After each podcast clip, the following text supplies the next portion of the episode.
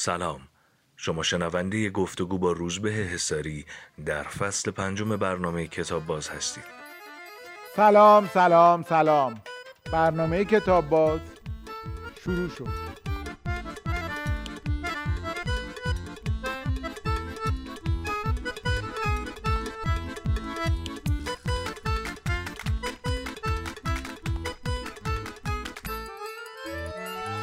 آقای روزبه حساری بازیگر و خواننده به کتاب باز خیلی خوش اومدید خیلی ممنون از شما و مرسی که منو قابل دونستین. ممنون از دعوتتون و خیلی خوشحالم در خدمتتون. ما هم خیلی خوشحالیم.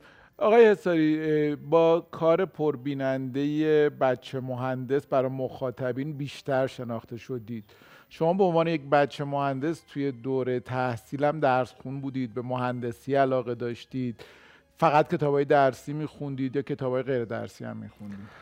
والا حالا من بچه درس خون می‌تونم کوسن رو بردارم بله بله, بله, بله. واقعیت اینه که توی دوره تحصیل من بچه درس خون محسوب می‌شدم. ولی این تیتر بچه مهندس یه خب. سر داره باور ایجاد می‌کنه که من واقعا مهندسم. شد الان یه انتگرال ساده هم نتونم بگیرم. ولی حکایت از این قراره که بله تو دوره تحصیل همیشه که از مسائل من این بوده که خب دوست داشتم مطالعه رو ولی شاید خیلی تشویق تو حوزه آموزش نمی شدم به اینکه کتاب غیر درسی بخونم. خب تو خونه ما همیشه کتاب شعر باز بوده. مخصوصا پدرم خیلی اهل ادبیات بودن و هستن. ولی خب من منظورم تو بحث اون هیته آموزش اون آموزشگاه ها مدارس خیلی اون موقع تشویق به مطالعه آزاد عموم فضای آموزشی نمی‌کرد. چرا؟ شاید معلم خاصی هم کلاسی خاصی بهت پیشنهاد می‌داد فلان کتاب بخون و ناخداگاه تو یک جریان کتابخانی قرار می گرفتی ولی عملا موجه موجه نبود که تشویقت کنه به کتابخانی همین که معدلت بالا باشه کافی. برای همه دوستان کافی بود انگار. پدر چه جور شعرهایی میخوندن؟ شعر امروز یا شعر کلاسیک ایرانی بله، خارجی؟ شعر خب کلاسیک بیشتر میخوندن و می‌خونن. پدر من در واقع به واسطه هم محلی بودن ما با شاعر معاصر جناب امیری فیروزکوهی در واقع دوست پدر بزرگ من بودن ایشون. و همینطور پسرشون دوست پدر من بودن. و این ارتباطه از قدیم الایام بوده و حتی علاقمندی من پدر من به حوزه ادبیات هم به واسطه حشر و نشر با استاد امیری فیروزکوهی بوده. به واسطه همین همیشه مثلا دیوان شهریار و دیوان امیری فیروزکوهی جزو عضو لاینفک که در واقع کتابخونه پدر من بوده و باز بوده. هر از چندگاهی هم می‌خواسته یه پند و اندرزی هم به ما بدن از این شعرها استفاده چقدر لذت بخشه که بله. پند و اندرز دادن به جای اینکه مستقیم آدم بله. بیاد نصیحت کنه.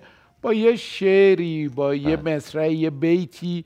انگار حرف خیلی زیاد در زمان خیلی کم با اثر بخشی خیلی عمیق بیان میشه. دقیقا من فکر می‌کنم این, این زیبایی ادبیاته. یعنی ایجاز اصولا این هیجانیه که شاید کتاب خونی می‌تونه در آدم ایجاد بکنه که بعضی موقع ها مخصوصا امروز امروز روز منظورمه. مثل خیلی از علمان های دیگه زیست مدنی و بشری زبان هم در حال پیشرفت در واقع در حال دگردیسی در حال در واقع سیر در دنیای مدرن و پست مدرن و پسا پست مدرنه ولی اتفاقی که میفته اتفاقی که افتاده اینه که ما زبان مشترکمون رو داریم گم می‌کنیم. یعنی برای توضیح بیسیک ترین مفاهیم باید جملات زیادی رو صرف بکنیم. چون زبان مشترکمون رو داریم از دست میدیم. منظور از زبان الزاما واژه نیست. منظور درک متقابل از واژه است شاید.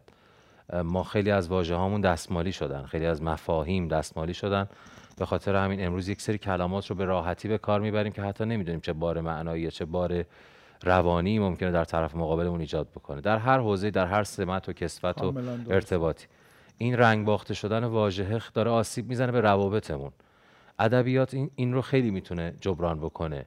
اساسا رسیدن به فضای مشترک مطالعاتی می‌تونه این رو خیلی ایجاد بکنه که آدم با هم خیلی به درک متقابل بهتری برسه. ما وقتی می‌خوایم بگیم یه چیزی اگر زیاد باشه قدرش رو نمی‌دونیم و اگر یه چیزی رو دائم در معرضش باشیم و در معرضمون باشه دیگه یواش یواش اصلا چشممون اون رو نمی‌بینه ارزشش برامون کم میشه. اینو باید کلی بیایم صحبت بکنیم و بعد تازه یه جمله از جمله که حس و حالی هم نداره. سعدی میاد میگه که اگر هر شب شب قدر بود شب قدر بی قدر بود.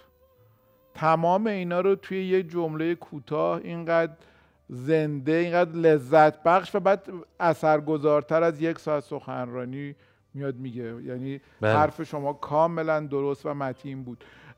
بعد از کی دیگه؟ خودتونم کتاب خوندید.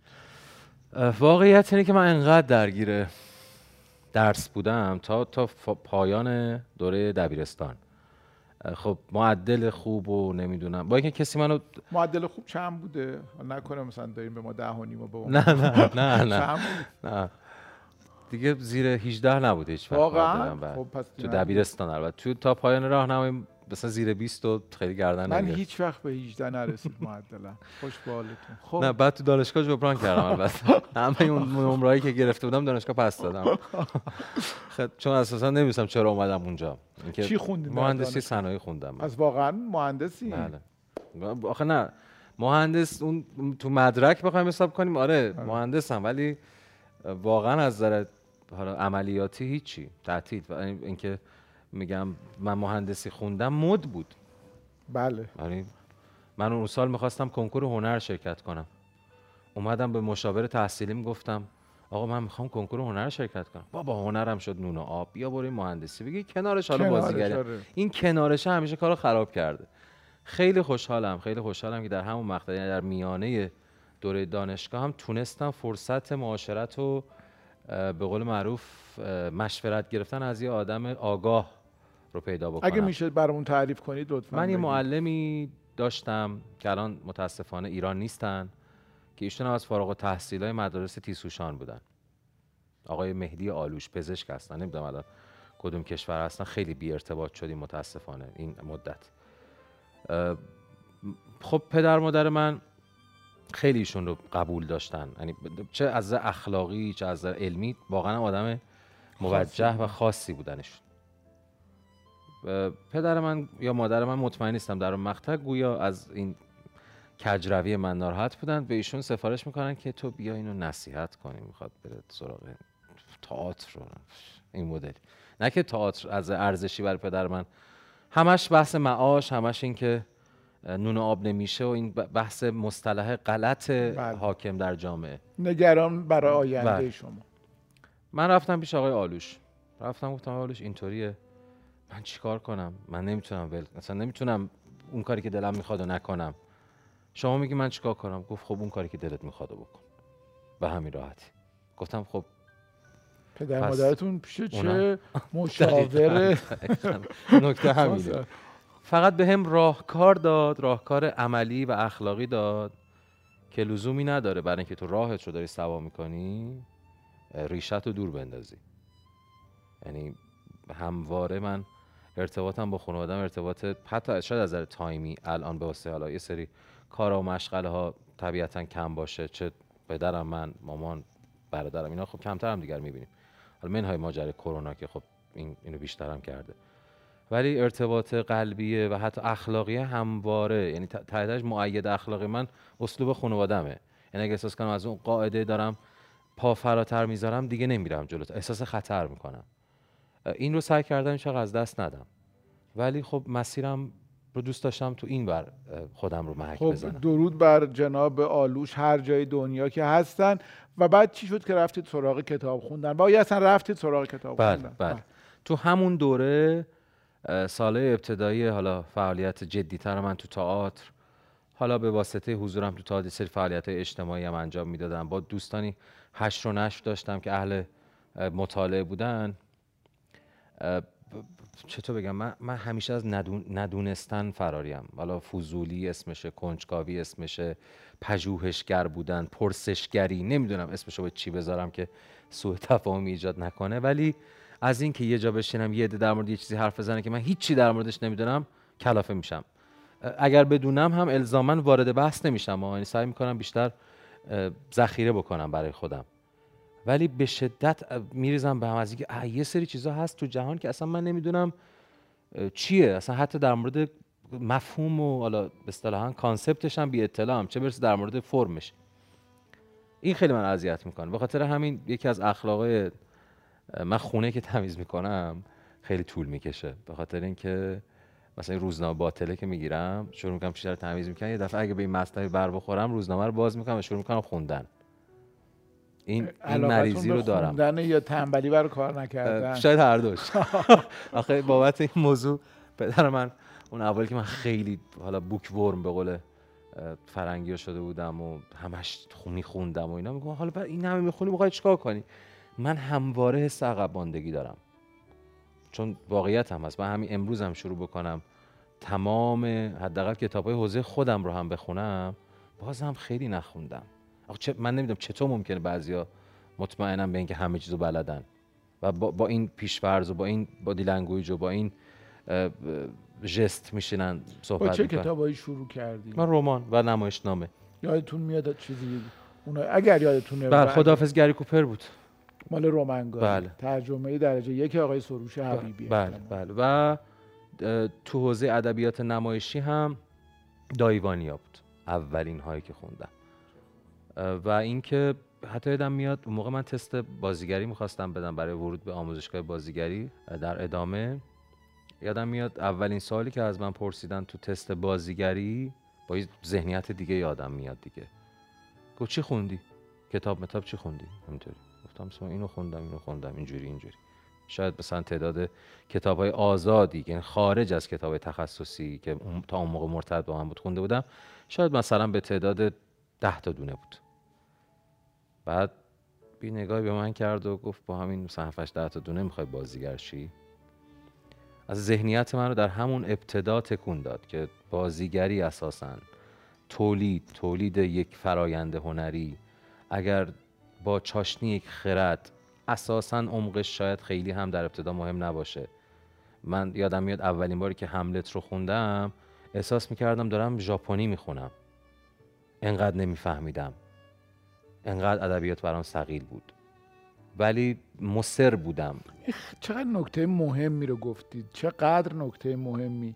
که ما میریم بدویم. روز اول که نمی‌تونیم ده کیلومتر بدویم. قطعا بعد از 200 متر خسته میشیم. و با نکتهش اینه که باید فردا هم بریم و دوباره بدویم. بله اگر می‌خوایم بریم بالای کوه قله روز اول که نمی‌تونیم به قله دماوند رو بله. بریم. باید بریم تا دامنه ولی در استمرار در تکرار. خیلی میگن من کتاب می‌خونم خسته میشم. بله. نمی‌فهمم. خب همه هم مثل هر فعالیت دیگه چجوریه که درباره فعالیت بدنی می‌فهمیم که به کمی صبر به کمی تحمل و تعمل و ممارست احتیاجه برای یک فعالیت ذهنی برای یه چیزی که دیگه همه می‌دونیم دیگه که یه ورزشیه برای مغز. اونم همینه. اینم باید پرداخته بشه ساخته بشه. اگر می‌خوایم ادامه بدیم اون موقع میشه. داشتین میفرمودین حمله. عرض کردم اتفاقا تو دوران دبیرستان یه مثال بزنم در راست فرمایش شما. رتبه دوی کنکور اون سال از مدرسه ما بود. می اومد با بچه هایی که ما سال پایینیا بودیم مشورت می‌کرد و در واقع راهکار می‌داد. مثلا اسم شهاب پشتگویی بود امیدوارم هر جا که هست موفق باشه. من به شهاب می‌گفتم شهاب تو چطوری درس میخوندی؟ می‌گفت مثلا من توی ده روز آخر مثلا ریاضیات گسسته رو توی یک ساعت و نیم کلش رو مرور می‌کردم. کل ریاضیات گسسته رو توی یک ساعت. بعد من هر جوری حساب می‌کردم من یک ساعت و نیم شاید می‌تونستم یک فصل از یک مبحث رو کمی پیش برم. انقدر فاصله دور بود که مرعوب این فاصله ممکن بود بشم. من تو یک ساعت و نیم یک مسئله رو نمی‌تونستم حل کنم. بله. من تو یک روز و نیم الان فرق. ماست. هر کدوم. بله. و اینکه احساس می‌کردم این دور بودنه باعث میشه من معیوس بشم از شروع. حکایت کتاب خوندنه. من یه لیست 100 تا رمان برتر رو آقای قاسمزاده اصل کارگردان سریالی بودن که من باشون کار کردم. خیلی هم ممنونشونم. خیلی تشویق درستی می‌کنن آدم به مطالعه درست خیلی کانالیزه بالاخص. من هی ازشون کمک می‌خواستم. هی هم قور می‌زد سر من که حالا تو که تنبلی نمی‌خونی. و این قوره رو دوست داشتم. می‌رفتم که خودم رو بندازم تو این ورته همین الان پام بیفته پام به مزه که بتونم. مثلا چه بدم یه کتاب فروشی سر می‌زنم. می‌پرسم چی اومده چی نیومده؟ پنج دونه کتاب می‌خرم. حالا اون تو فضایی که احساس می‌کنم در اون مقطع دلم می‌خواد می‌ذارم رو میزم. اون کتاب ها برای من مسئولیت ایجاد می‌کنه. حتی اگر یک ماه هم بگذره و نخونمش این که جلوی چشممه حداقل هی بهم یادآوری می‌کنه که این پنج رو که تازه خودت اقدام به تهیهش کردی رو نخوندی و بدون چقدر نخوانده داری. پس هی این فنجان رو خالی بکن هی فقط بدون که چقدر نمی‌دونی که هی هی بتونی اضافه کنی به خودت. این این فاصله ها رو نباید ازش بترسیم. درست. من هرچی در اون مقطع می‌گفتم آقای قاسم زاده خونده بود. بعد می‌گفتم خب پس اساسا ما نمی‌خونیم که بگیم خوندیم. چه بهتر که خوندنه تبدیل به یه آین تبدیل به یک همون ممارسه تمرین دائم در و حالا تو بخش بعدی می‌خوام ببینم این آین برای شما پیدا شد یا نه و الان چجوری این آین رو انجام می‌دید؟ قبل از اون بفهمید که چای میل دارین یا دمنوش دمنوش دمنوش چرا با شک گفتیم؟ آخه نمی‌دونستم دمنوش چی دارین و چی ندارین همه چی. خب دست شما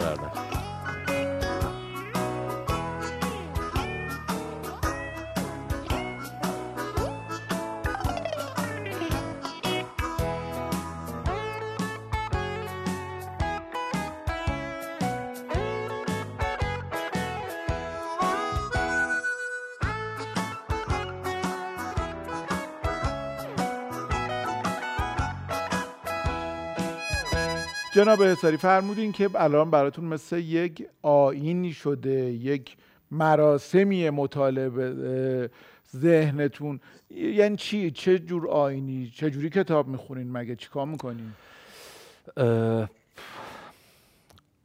چطور توضیحش بدم. یه یه فرایندی داره به آگاهی رسیدن که فکر می‌کنم هیچ وقت تمام نمیشه.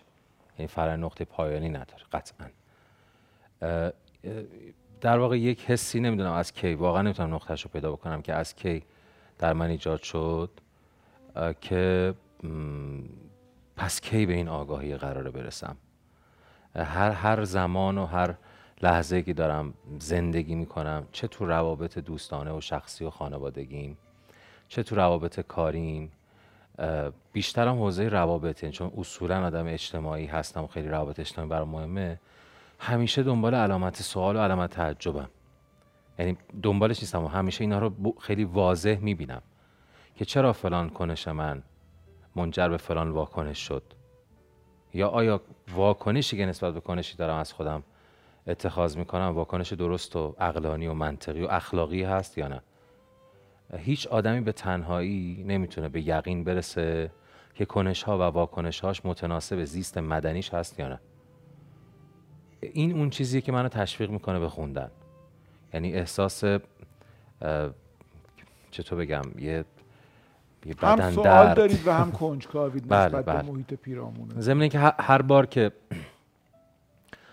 به تناسب کاری حالا در یه موقعیتی قرار می‌گیرم انگار اون کار این مسئولیت رو صد چندان می‌کنه. و چه می‌کنید برای اون مسئولیت؟ یعنی یه نمایش نامه ای رو قرار بازی کنید. بله. چه این مسئولیت چیه؟ نمایش رو می‌خونید سایر آثار اون نمایشنامه نویس رو می‌خونید نمی‌دونم پیرامونش؟ اینها که من فکر می‌کنم خیلی بدیهیه. یعنی حالا یه موقعی هست کارگردانی ازت می‌پرسه که فلان با فلان نویسنده آشنا هستی یا آشنا یا نیستی. اگر آشنا نیستی اتفاقا ازت می‌خواد که نرو فعلا نخون. از دریچه من با این نویسنده روبرو شد بعد که کارمون تموم شد این آثارش ایناست خودت میری می‌گیری می... بهت پیشنهاد میده. یه موقع هم هست نه با به همراه یه کارگردان با آثار یک نویسنده روبرو میشیم که با جهان اون نویسنده در واقع مواجه بشیم. چیزی که من خودم بر خودم خیلی دنبالش میگردم جهان خودم و احترام گذاشتن به جهان دیگرانه. من نمی‌تونم فقط با چهار تا دونه مطلب که روی سطح حرکت می‌کنه به یقین برسم که من جهان بینی این شکلیه. اصلا جهان بینی چیزی نیست که با چهار تا خط و چهار تا مطلب و چهار تا کتاب اتفاق بیفته. چون یک المانی درش نهفته است که اسمش زیستنه. اگر با این المان با این با چاشنی زیستن درآمیخته نباشه ابدا اتفاقی رو یا واژه ای رو یا مفهومی رو تحت عنوان جهان بینی برای آدم ایجاد نخواهد کرد. به خاطر اینه که اینی که میگم من در اوج گنگی دارم می‌خونم همچنان. یعنی وقتی به کتاب فروشی هم مراجعه می‌کنم یا احیانا توی اینترنت و در قالب کتاب صوتی و چه و چه و چه تورقی می‌کنم خیلی قائل نیستم به اینکه خب من مثلا در حوزه فلسفه این این ایرادی که شاید به من وارده ها من منظم نخوندم همچنان. مثلا نرفتم یه تایمی فقط کتاب های فلسفی رو بخونم به ترتیب به ترتیب حداقل تاریخی. مثلا در یک تایم برم ادبیات نمایش. اگر شاید فرصت حضور در دانشگاه رو داشتم. دوست داشتم اگر دانشگاه مقطع لیسانس شرکت بکنم ادبیات نمایشی بخونم که فرصت مطالعاتی بهتر و منظمتری رو به من بده. برای کسی که در حوزه دانشگاهی فعال نیست کمی این توالی رو ایجاد کردن سخت تره چون باید از همکارا هی بپرسیم از بزرگترها از کسایی که تو حوزه مطالعه پیش رو ترن ولی چقدر خوب که اشاره کردید به اینکه آدم به یک جهان بینی احتیاج داره بله. یک جهان بینی که حالا بازیستن و با مطالعه براش ایجاد بشه و بعد سعی کنه این جهان ذهنی رو بازش کنه بزرگش کنه بله. محدود و بسته نگرش نداره خیلی اشاره بر من که خیلی بجا بود بفهمید که اولین نمایشی که بازی کردید چجوری وارد عرصه نمایش شدید؟ اصلا اول وارد عرصه بازیگری شدید یا خوانندگی؟ این رو داستانش رو برامون بگید. من در ابتدا نوازندگی رو شروع کردم. من از چهار سال و نیم پنج سالگیم دیگه ساز زدم. میشه بپرسم چه سال بله من از تنبک شروع کردم. به به. بعد مثلا میگن ریتم با تنبک آدم باید یاد بگیره. بله همینطور واقعا. دیگه بعد به مرور هی تو همون حوزه ساز ضربی حرکت کرد در ساز کوبه ای حرکت کردم. این هم به واسطه این بود که برادر من نوازنده پیانو بودن و خب شاید احساس نیاز به یک ساز ملودیک ناخودآگاه نمی کردم و همباره اینکه کنار برادر بزرگترم میستم یا میشینم ریتم رو تکمیل می‌کنم برام خوشایندتر بود. حالا الان دارم تازه مثلا این سری دورها تو پیانو خودم می‌بینم. ولی حوزه نوازندگی بود در ابتدا حوزم. بعد آمدم این سیر ادامه پیدا کرد کمی خواندن رو شروع کردم. خب تو سن بلوغ هرچی بریسی پنبه میشه بعدش. چون بله. مثلا یه شکل دیگه میشه شمایل صدا. بعد وارد تئاتر شدم. دوباره آموزش های تئاتر رو چجوری وارد تئاتر شدی؟ من خیلی تجربی در ابتدا. یعنی من جا داره ازش هم یاد بکنم. من دوست قدیمی یعنی بچه محلی. من و نوید محمدزاده و اشکان خیل نژاد اه، دوستای خیلی قدیمی حالا من بیشتر با نوید دوست تر بودیم با هم یعنی بیشتر آشنا بودیم با هم. دقیقا توی دوره گذاری بودم که من هی این در اون در تئاتر دانشجویی کار می‌کردم می‌رفتیم اجرای عموم بهمون نمی‌دادن. طبیعی بود که اجرای عموم بهمون ندن به خاطر اینکه سالنی در تهران نبود. یعنی یه ایران شهر بود و یه تئاتر شهر بود دیگه پر بود همه سالن یه شب نوید به من زنگ زد که این نمایشی ما توی جشنواره دانشجو هم اجراش کرده بودن. منم در در, در جریان نمایشه بودم. یکی از دوستان بازیگر حالا نمی‌دونم به چه دلیلی تصمیم گرفته تو اجرای اون گروه رو همراهی نکنه. نمایشی بود از برایان کلارک به نام بالاخره این زندگی مال کیه نوید به من زنگ زد که میرسونی یه هفته ده روزه بیای اضافه شی به گروه؟ گفتم اصلا به من بگو همین دو پاشو الان بیا بریم تو سالن. پنج دقیقه دیگه اونجام. انقدر که اشتیاق صحنه و در واقع یادگیری داشتم. یک اکیپ جوون همسن و سالم بودیم تو اون نمایش. نمایش موفقی هم بود تو اون سال. تو تالار مولوی اجرا شد و چقدر جالب. بله. من اولین باری که در واقع اجرای عموم ازم حالا در کاری بازی کردم که اجرای عموم شد هم اون کار بود. اشکان خیلی ازش که الان یکی از کارگردانای شاخص بله بله. درجه یک و به روز و بسیار نوآوریه که داره در عرصه تئاتر کار بله. می‌کنه. بسیار کارهای دیدنی داره. چه جالب که باشون دوست و هم بله بله. خیلی هم همیشه همیشه به نیکی و مهر ازشون یاد کردم. خیلی خیلی در اون مقطع خب خیلی سخت بود برای من که توی فضای گنگی برای من. منظورم از فضا خود مفهوم شاید کاری که دلم می‌خواد انجامش بدم نبودا منظورم اینه که یک سری شاید دوستانی که اطلاعاتشون هم اطلاعات کافی نبود بعضا ممکنه با راهنمایی غلط آدم رو از مسیر اساسا خارج بکنن. خیلی خوشحالم که اولین نمایش که اجرا شد تو اون نمایش بود. یعنی آره. فرصت همزیستی با بچه هایی که هر کدومشون الان چه در تئاتر چه در سینما یک حرکتی رو برای خودشون در مسیر کاری درست. خودشون ایجاد کردن. من اساسا در مورد اشتهار صحبت نمی کنم در مورد اینکه وقتی می‌خوای بری روی صحنه باید بدونی چرا داری این کار انجام میدی. افتخار می‌کنم که در همون مقطع آقای سمندریان اون کار رو اومدن و در اون سالن دیدن و و خیلی خیلی اصلا فرصت هشت رو نشر با یعنی بعضی موقع دلم میسوزه بر نسلی که از حضور حمید سمندریان بی بهرن من شاگرد به صورت مستقیم در واقع سر کلاسشون نشستم اما نمیشه در مورد تئاتر حتی قدمی برداشته باشی حتی چرخی در فضای تئاتر زده باشی و آغشته به کمکی که خدمتی که حمید سمندریان به این حرفه کرده نه خوب که اسمشون آوردید به شدت مشتاقم که کتابایی که آوردین لطفا به من و بیننده ها معرفی کنید. حتی کتابایی که من آوردم خیلی فکر نکنم نیازی به معرفی خیلی داشته باشه ولی داشتم فکر می‌کردم که پری روزا داشتم با که دوستام صحبت می‌کردم در مورد اینکه در زمانه داریم زندگی می‌کنیم که از دست دستامون میترسیم. از تنفس کردن میترسیم. از در آغوش کشیدن میترسیم. از بوسیدن عزیزمون میترسیم. اینها همش این, این ترسه رو خودمون ساختیم. دستکاری کردیم یه سری چیزا رو. دستکاری کردیم که بهترش بکنیم و خرابترش کردیم. یعنی من گمانم اینه که دستکاری کردیم که بهترش بکنیم. اگر پیشفرض این باشه که ما دستکاری کردیم که دنیا رو نابود بکنیم که اساسا دیگه زندگی برام بی معنی میشه. گمان می‌کنم که دستکاری کردیم که به زندگی بهتر به جهان زیباتری برسیم ولی جهان رو خراب کردیم. حالا آرزومون برگردیم به جهان قبلیه.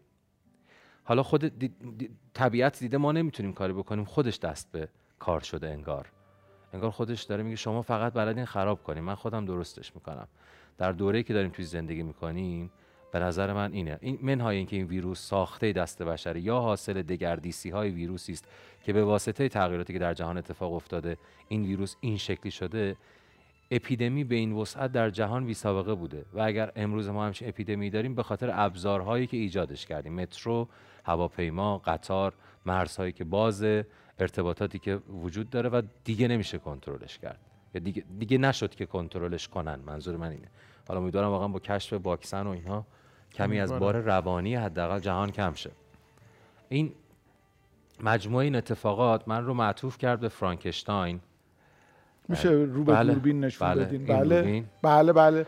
فرانکشتاین مری شلی ترجمه جناب محسن سلیمانی بله. و ناشرش هم میفرمایین.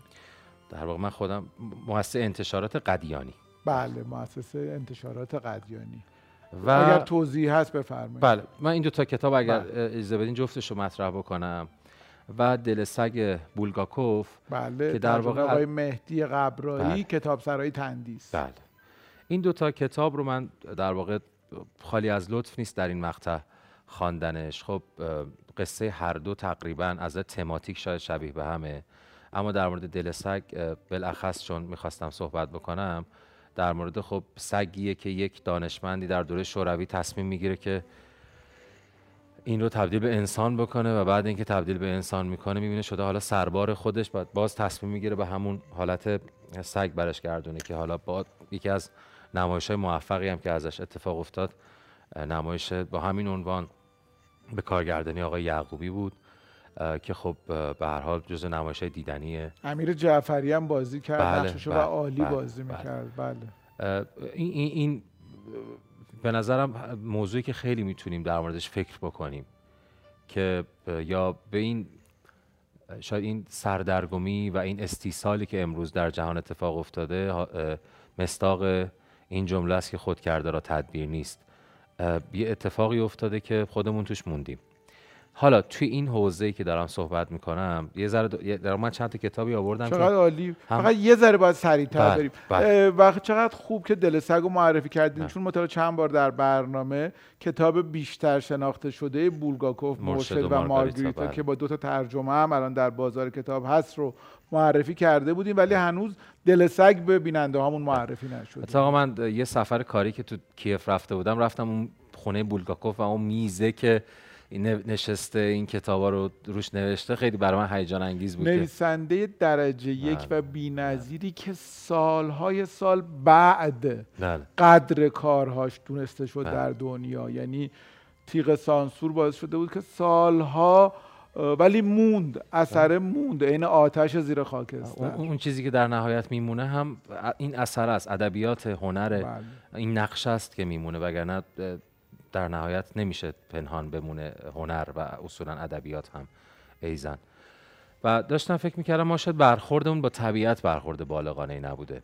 اینکه من اگر خدای نکرده دوستم در دریا غرق شه کودکانش اینه که دریا دوستم ازم گرفت. ولی بالغانش اینه که دوستم رفت در منطقه ممنوع شنا کرد و خودش رو از ما گرفت انگار.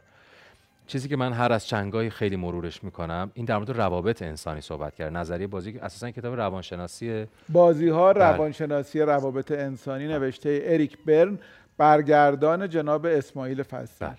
این کتاب اصولا در مورد روابط انسانی ولی میشه ترجمهش کرد یعنی میشه بستش داد به روابط ما با طبیعت ما با حتی سیاست ما با هر هر هر چیز دیگری که به ما می‌تونه در ما می‌تونه اثری که کودک و. والد و بالغ رو بله، توضیح بله. میده و واقعا کتاب خوندنیه اگر اجازه بدین بر اگر علاقه من شدن در ادامه این کتاب وضعیت آخر و ماندن در وضعیت آخر باز ترجمه آقای اسماعیل فصیح هم خیلی مکمل خوبیه برای بازی های بله،. خیلی متشکرم چون من این دو تا کتاب رو نخونده بودم الان حتما این کارو خواهم اصلا. حتما حتما با بازی ها شروع کنید و بله. بعد اون دوتا در حتما. ادامه مرسی. این نظریه بالغ والد کودک و روابط رو خیلی کامل می‌کنه بله و خب حالا حالا این کتاب حالا از یه نویسنده ایرانی هم نام ببریم رضا سرور هم بله. که خب هم تو حوزه نقد خیلی فعاله هم تو حوزه ادبیات نمایشی نمایشنامه رو داره تحت عنوان مرگ و استعاره که باز هم از نظر مفهوم به نوعی این این جنس از ادبیات رو دنبال می‌کنه. ادبیات این, این کتاب تقریبا جنایی محسوب میشه ولی بازم این یه دانشمندیه که داره پژوهشی انجام میده و اینها. این هم کتاب خواندنیه. بیتگل دیگه درسته؟ بله نشه بیتگل. فکر کنم نقاشی رو جلدش هم مال بیکن باشه مطمئن نیستم. حدس می‌زنم. و چقدر خوب که اسم آقای سرورم بله. اومد. از امیدوارم فرانسیس که بیکنه بله. بیکن. امیدوارم که مهمون برنامهمون باشن. انشالله من که خیلی دوست, دوست دارم. حتی این نمایش رو سودای کار کردنش رو داشتم. واقعیت این نمایشی که من سالهاست دلم می‌خواد اگر روزی اگر که چون می‌خوام در کارگردانی تئاتر مشقی بکنم نمایش عادل های آلبر کامو هم جزو متونی بود که دوست داشتم اینجا در موردش صحبت بکنیم. هر چی گشتم تو کتابخانه پیداش نکردم احتمالا امانت دادم به یکی از دوستان یادم رفت. گفتین یادمون میمونه. عادل های آلبر کامو. بله بله. بعد جسارت می‌کنم. این کتاب رو هم حتما حداقل اگر حوصله اصلش رو خوندن ندارین کتاب انسان و اسطوره هایش این یک خلاصه مناسبی است از کتاب انسان و اسطورهش نوشته کارل گوستاو یون که خیلی خیلی خیلی می‌تونه بهمون به کمک بکنه. سوی شناخت ناخودآگاه انسان و اسطوره هایش ترجمه جناب حسن اکبریان تبری. بله. بسیار عالی. جناب حساری ما روال برنامهمون اینه که یک سردیس به مهمان عزیزی بله. که میاد تقدیم می‌کنیم من سوال بیننده رو بپرسم می‌کنم.